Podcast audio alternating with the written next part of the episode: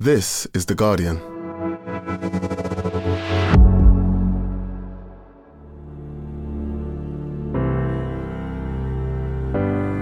Today, the government's plan to send refugees to Rwanda.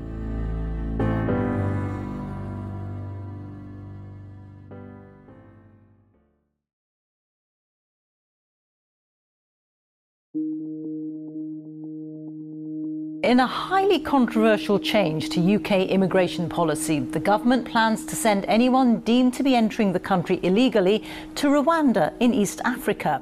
Last week, the British government audaciously announced a new policy to deport asylum seekers to Rwanda if they've come across the channel by lorry or boat. Men and women arriving in the UK by an unofficial route will have their request for sanctuary ruled inadmissible. And then, even if their claims for asylum are successful, these refugees don't come back to the UK. They'd stay and live in Rwanda. A one way ticket to East Africa for people who reach the UK illegally. The proposals have provoked outrage. The head of the Refugee Council said the plan was cruel and nasty. The UN's refugee agency said it would breach international law. And on Easter Sunday, Justin Welby, the Archbishop of Canterbury, said that deporting and dumping Britain's refugees to Africa was ungodly. Subcontracting out our responsibilities, even to a country that seeks to do well, like Rwanda is the opposite of the nature of God. But for Sundar Katwala, the director of British Future, a think tank which focuses on immigration and integration, this is just the latest in a line of similar ideas proposed by Boris Johnson's government.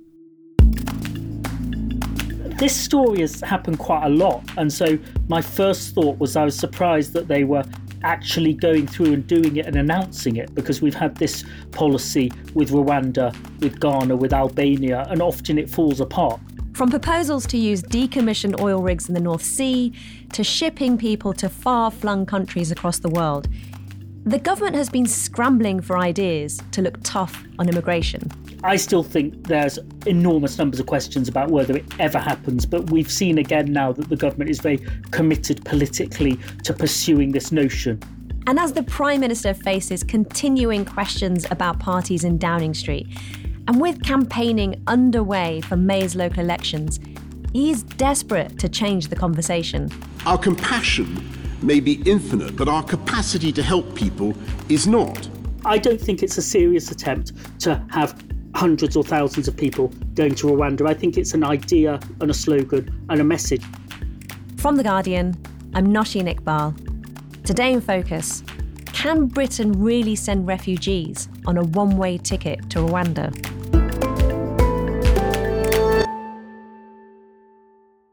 Our United Kingdom has had a proud history of welcoming people from overseas, including many fleeing persecution. Sundar Katwala, this plan announced by Boris Johnson last Thursday, just as everyone in the UK was going off on their Easter holidays, has generated a huge reaction already. Now, we know that the government has long admired Australia's immigration system, which uses these offshore processing centres for migrants that attempt to reach the country by boat. But what do we know about Britain's version of it? Not very much yet. It's not the system that people thought it was going to be, where you've made an asylum claim to Britain and your British asylum claim is being assessed in Rwanda. It looks like it's saying Britain's decided you haven't got an asylum claim. It sent you to Rwanda. Good luck. And do you want to claim asylum in Rwanda? With Rwanda, do you want to leave the country and go somewhere else? While those in genuine need uh, will be properly protected, including with access to legal services on arrival in Rwanda and given the opportunity to build a new life in that dynamic country, supported by the funding we are providing. So it isn't the offshore processing that people have talked about for months and months. What it is and how it works and what the basis for it, there are many more questions I think that the government needs to give us the answers to. The deal we've done is uncapped, and Rwanda will have the capacity to resettle tens of thousands of people in the years ahead. With those offshoring plans, I mean, do we know anything or have any sense of who exactly would be going there and where would they be staying? the government isn't telling us those details. They've published a memorandum of understanding with the Rwandan government, which is broadly aspirational. The British government and the Rwandan government intend to make these plans. They are saying they've got good reasons to be secretive. They don't want to tell the people smugglers who's going and who isn't going. That might be the reason. The other reason might be that they haven't decided yet. What is the criteria for relocation? What I'm not going to do is I'm not going to get into a um, debate this morning about the specifics of the criteria. They are saying that anybody who comes by the means they don't like, spontaneous arrivals, they would call that illegal. That's a disputed term. They would consider everyone for the Rwanda deal. The scheme intended to undermine people smugglers will apply to men and women, but not children or families, such as those who arrive here in small boats across the channel or on lorries, and it'll include those who've come since the beginning of the year. Now, as well as the headline grabbing Rwandan aspect of this policy, there were other parts to this plan that were announced last week. There's to be a new asylum processing centre at an old RAF base in Yorkshire. And the Royal Navy will be taking charge of monitoring boats in the channel alongside the UK Border Force. So, adding it all up, what story is the Conservative Party trying to tell here?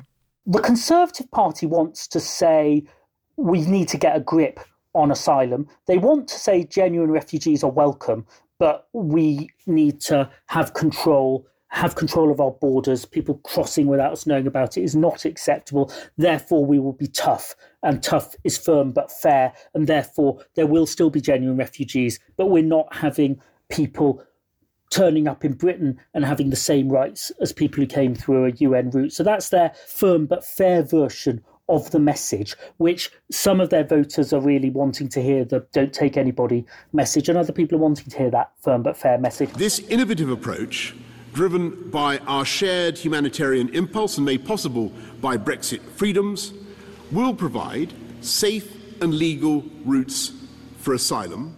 Brexit is in the narrative here because they're saying Brexit was take back control, Brexit is control of the borders, and Brexit is deciding to do what you want to do.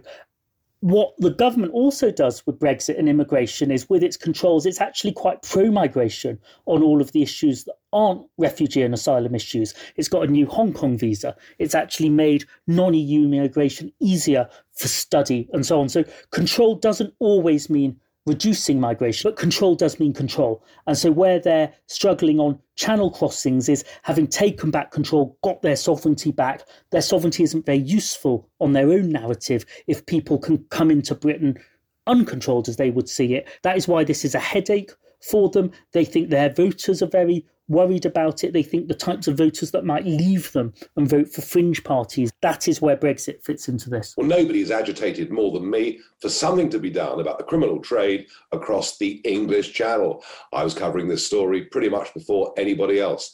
The numbers have exploded. The other political intention is to say Labour opposes our plans because politically Labour is too open, Labour is for free movement, they're for open borders on. Refugees, therefore, don't trust Labour because they're talking about human rights with their lawyer friends and their charities and their campaigners. The sort of comments that were made by leaders of the various parties. The reality is they have not a single idea about how we address this issue. That's the political play. It's a very familiar, probably something they were doing at the turn of the millennium and so on. And that's still the message that they think might work today. Priti Patel has said that she's specifically targeting migrants crossing the channel in small boats. But what exactly is going on in terms of the number of people making these perilous journeys? Where are they coming from? So, you know, this is a dangerous way for people to claim asylum. And I think across all sides, this is nobody's idea of a safe asylum system. 24 year old Mariam Nuri Mohammed Amin from northern Iraq was crossing to the UK to meet her fiance. He told the BBC she'd been messaging him when the boat began to lose air. What we saw is many more people claiming asylum. You know, it was 20 to 30,000 last year coming on this journey. At least 430 migrants crossed the English Channel to the UK yesterday, according to the Home Office, uh, a new record for a single day. There are a range of countries. They include Syria, they include Afghanistan, they include Eritrea, they include Iran. So quite a mixed group. It's one of the world's busiest shipping lanes, but bobbing on the waves, a tiny dinghy. On the whole, the five or six countries that people are coming from, their claims are being accepted when they make asylum claims. 99% of people who cross the channel make an asylum claim. So they've got a legal right to do that once they're in Britain. And 70% of those are being accepted. It's a striking fact that around seven out of 10 of those arriving in small boats last year were men under 40, paying people smugglers to queue jump and taking up our capacity to help genuine women and child refugees.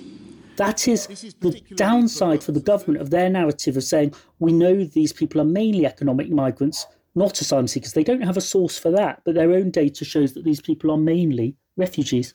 Therefore, the idea of a summary rejection so that you're now eligible for the Rwandan scheme, which is the way this policy is designed, that doesn't seem to fit the case of the kinds of people that are crossing the channel. And as you've hinted at, it's not the first time we've seen the Tories propose offshore asylum processing centres. Can you tell me a bit more about how this policy has evolved?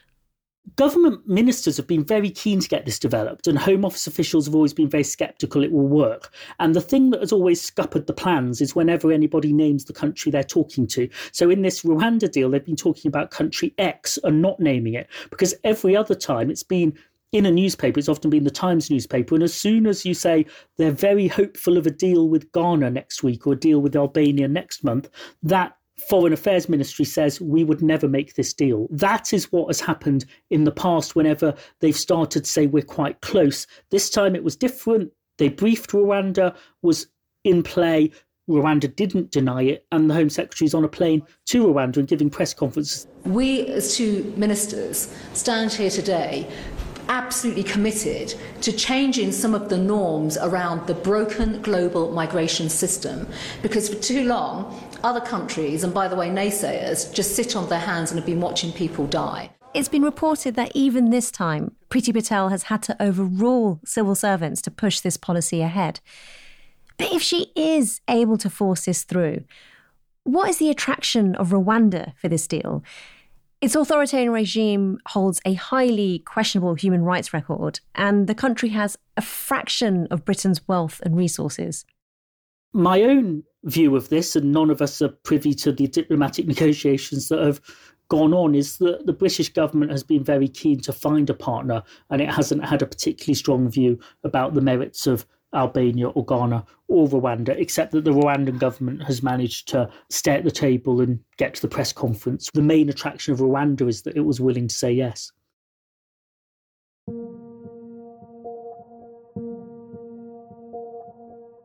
Sundar, before we look at the mechanics of how the scheme would work, even if it legally could, can we address the politics? First of all, what do you make of the timing of this deal being announced? I think it's not at all coincidental, not just that the Prime Minister's trying to move on from Downing Street parties and so on, but that we're on the eve of the local election campaigns. The Conservatives have often come up with tough immigration messages in different eras when there's a election. Don't forget the local elections are a low turnout election, and a low turnout election is dangerous for a government that is in midterm and unpopular for different reasons because nobody might turn up and vote for you. So a scheme like this can still help you in the short term if it's quite popular with the voters who are keenest on voting for you in local elections if they bother to turn up. Well, you spend a lot of time with British Future analysing public attitudes on immigration, community, and run a lot of focus groups checking the temperature of debate. How do you think this idea will go down with the British public? This will be a very new idea to many people. You know, people in political media circles have been debating the Australian model and could you do it and should you do it for many years. The public haven't really heard very much about that. This won't be very popular. It will be polarizing. It will be popular with some people, extremely unpopular with other people. But the first polling we saw on the day this was announced, YouGov found out that 35% of people like it when they first heard about it, 20% of people like it a lot, 42% of people don't like it over a quarter of people really dislike it.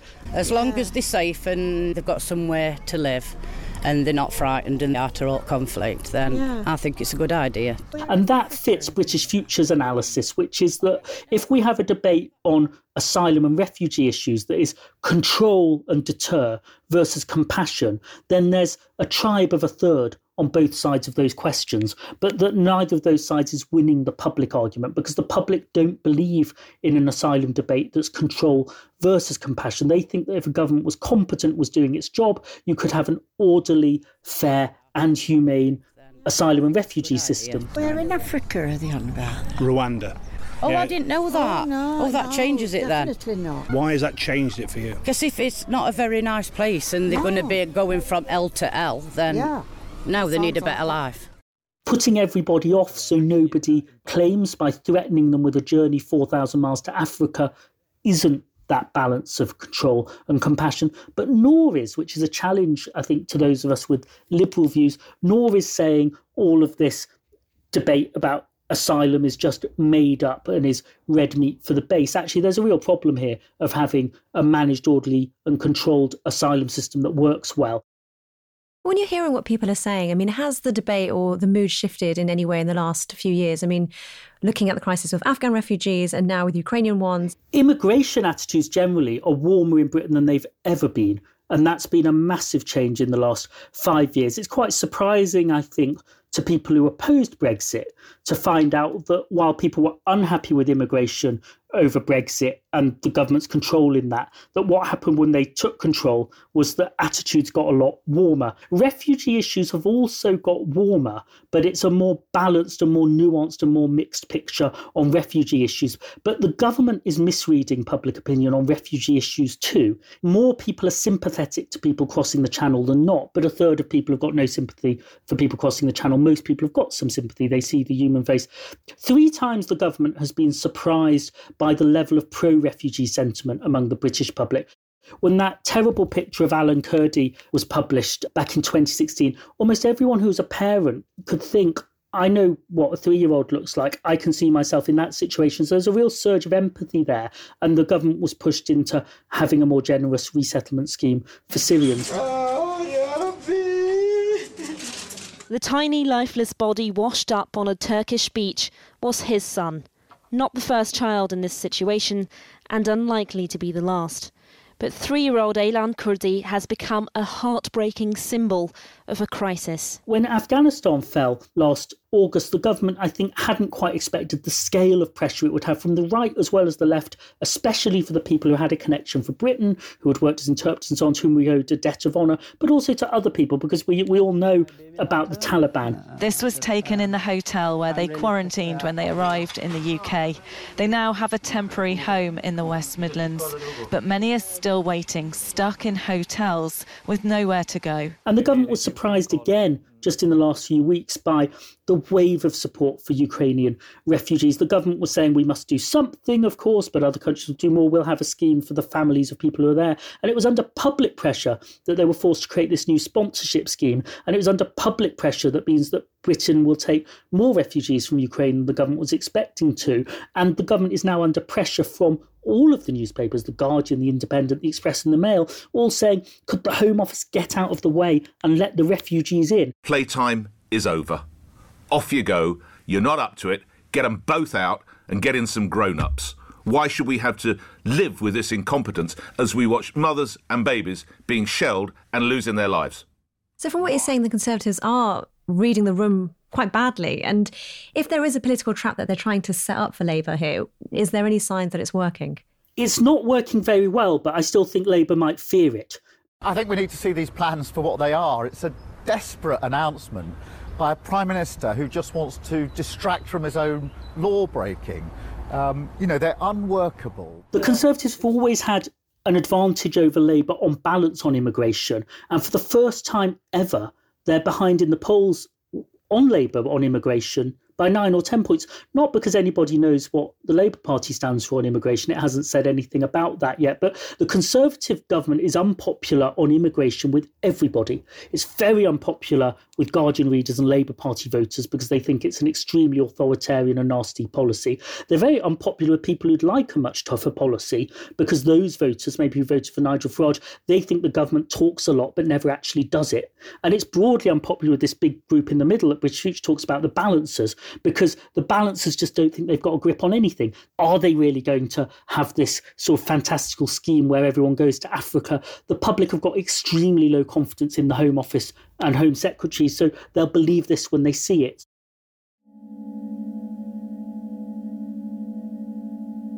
Well, in his speech on Thursday, Johnson said that this policy wouldn't come in overnight. Meanwhile, Priti Patel says it was, and I quote, ready to operationalise. So if this is such a major priority for the Conservatives, what's the hold up? Well, it certainly isn't ready to operationalise, and some of the versions of the policy described in the newspapers are clearly not true. There was a briefing in, I think it was the Daily Telegraph, that said what will happen is the army will pick you up if you're an asylum seeker. They will drive you straight to the airport and you'll be on the next plane. And that is just fancy politics. We're confident that our new migration partnership is fully compliant with our international legal obligations. The government has a bill that the Lords is holding up at the moment, which would let it do offshoring. And the government says nothing in this bill undermines our commitment to our international obligations and the refugee treaty. But it's very, very hard to see how this scheme works within international law if somebody comes to Britain, is in Britain, stakes an asylum claim in Britain. How does Britain take them to Rwanda and say you're in the Rwandan asylum system now and Britain didn't have a responsibility to assess your asylum claim? We expect this will be challenged in the courts.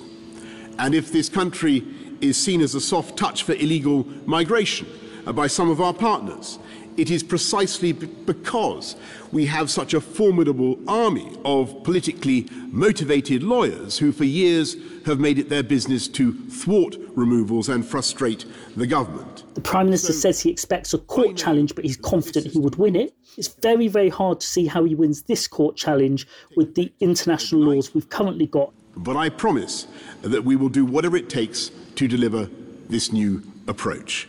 Uh, how much do you think Johnson and Patel will relish these legal battles ahead, and how does it play well for them? I think they're very keen to have arguments with immigration charities, human rights lawyers, judges, and courts about the things they want to do, and that plays very well for their base. I think they're slightly underestimating the opposition in the middle as well as on the left.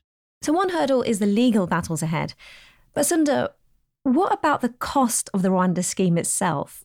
How much do you estimate that bill would run to? It depends what they do in terms of cost, because um, at the moment they've put 120 million pounds in the system. That probably might allow them to get a couple of plane loads to Rwanda if they had the legal basis, you know, in time for the election campaign, so they could say actually it had started. Is, is it less than being in the Ritz for a year? Um, the bottom line here is that it'll very much depend upon the volumes of individuals um, who are being um, relocated to Rwanda. It will depend on the length of time that they spend in the um, Rwandan asylum system.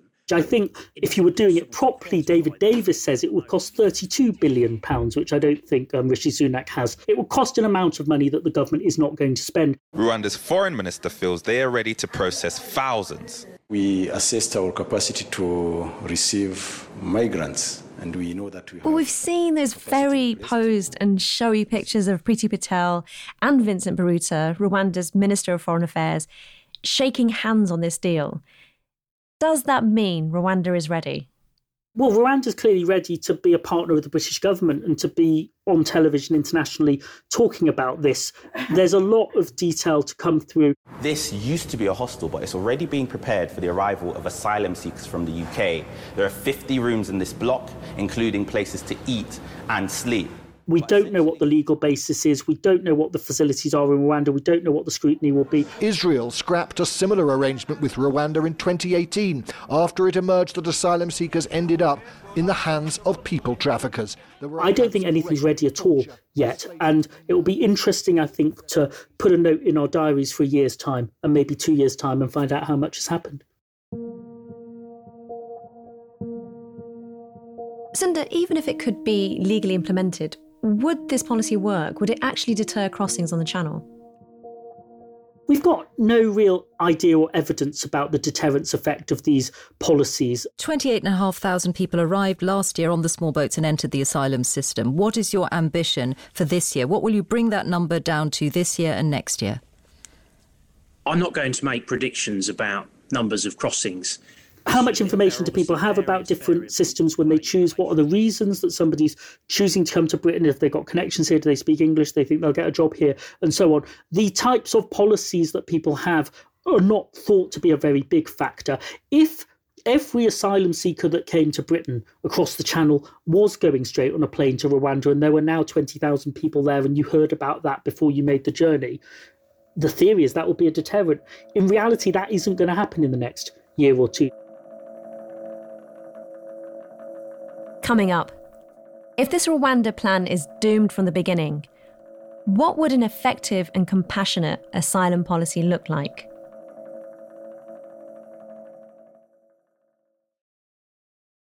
Hello, Guardian columnist Jonathan Freedland here. I now have my own US politics podcast, which is, helpfully, called Politics Weekly America.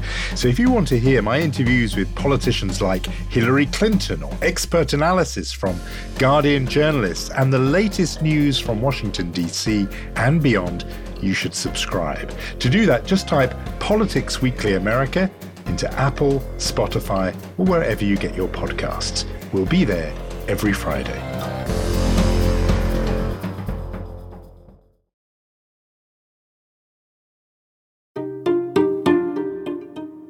And I say to those who would criticize our plan today, well, we have a plan.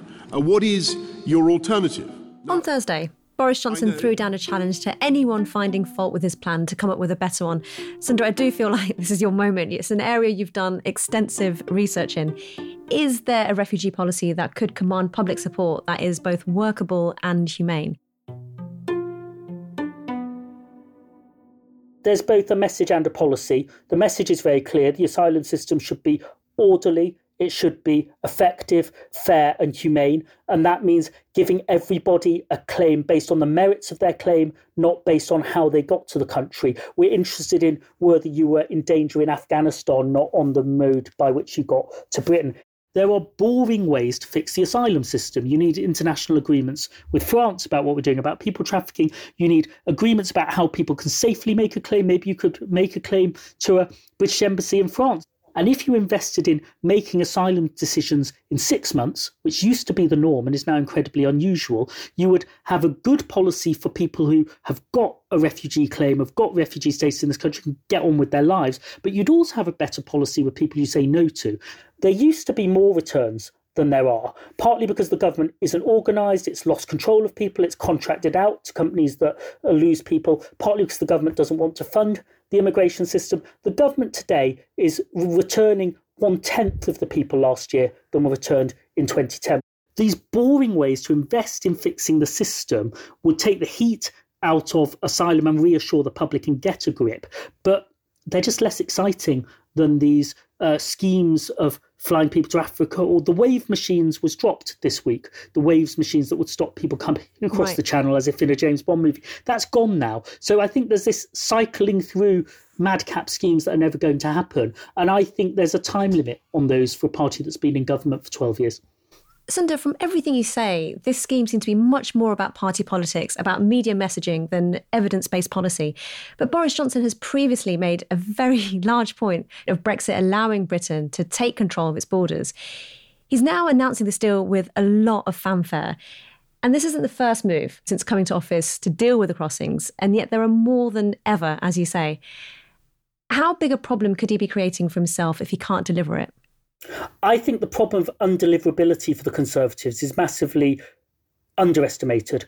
The Conservatives crashed their reputation on immigration in the last 10 years when Theresa May was the Home Secretary before she was Prime Minister because they always promised this net migration target of tens of thousands, then they never delivered it. And Boris Johnson, when he came to power, said, I'm not playing that game anymore. I don't believe in the numbers game. I'll put some things up and I'll put some things down. But they had to stop talking about their immigration policy and their net migration target because nobody believed them anymore. They start 10 years on in a position where their own voters don't tend to believe them on immigration, and nor do the opposition's. So over promising and under delivering is a recipe for public scepticism. At the moment, they're going for more noise. We're two years from the election if they want a massive fight with the courts and the judges, and then they say we had this brilliant plan to send everyone to Africa, but the courts wouldn't let us. I'm very sceptical that that's a winning election argument. I think the Conservatives might find that they're not talking about immigration and asylum at the election because it no longer hurts their opponents on the left as much as reveals to people that their own record didn't really get a grip in the way that they said. Sundar, thank you so much. Thanks very much.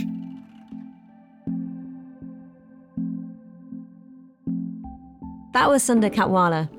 You can read his piece from the weekend. Don't assume being hard on asylum is popular. Britons will recoil at the Rwanda plan at theguardian.com. That's it for today. This episode was produced by Sammy Kent.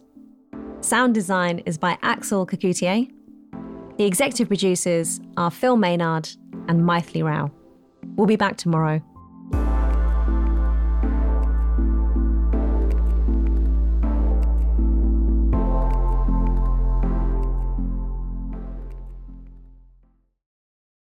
This is The Guardian.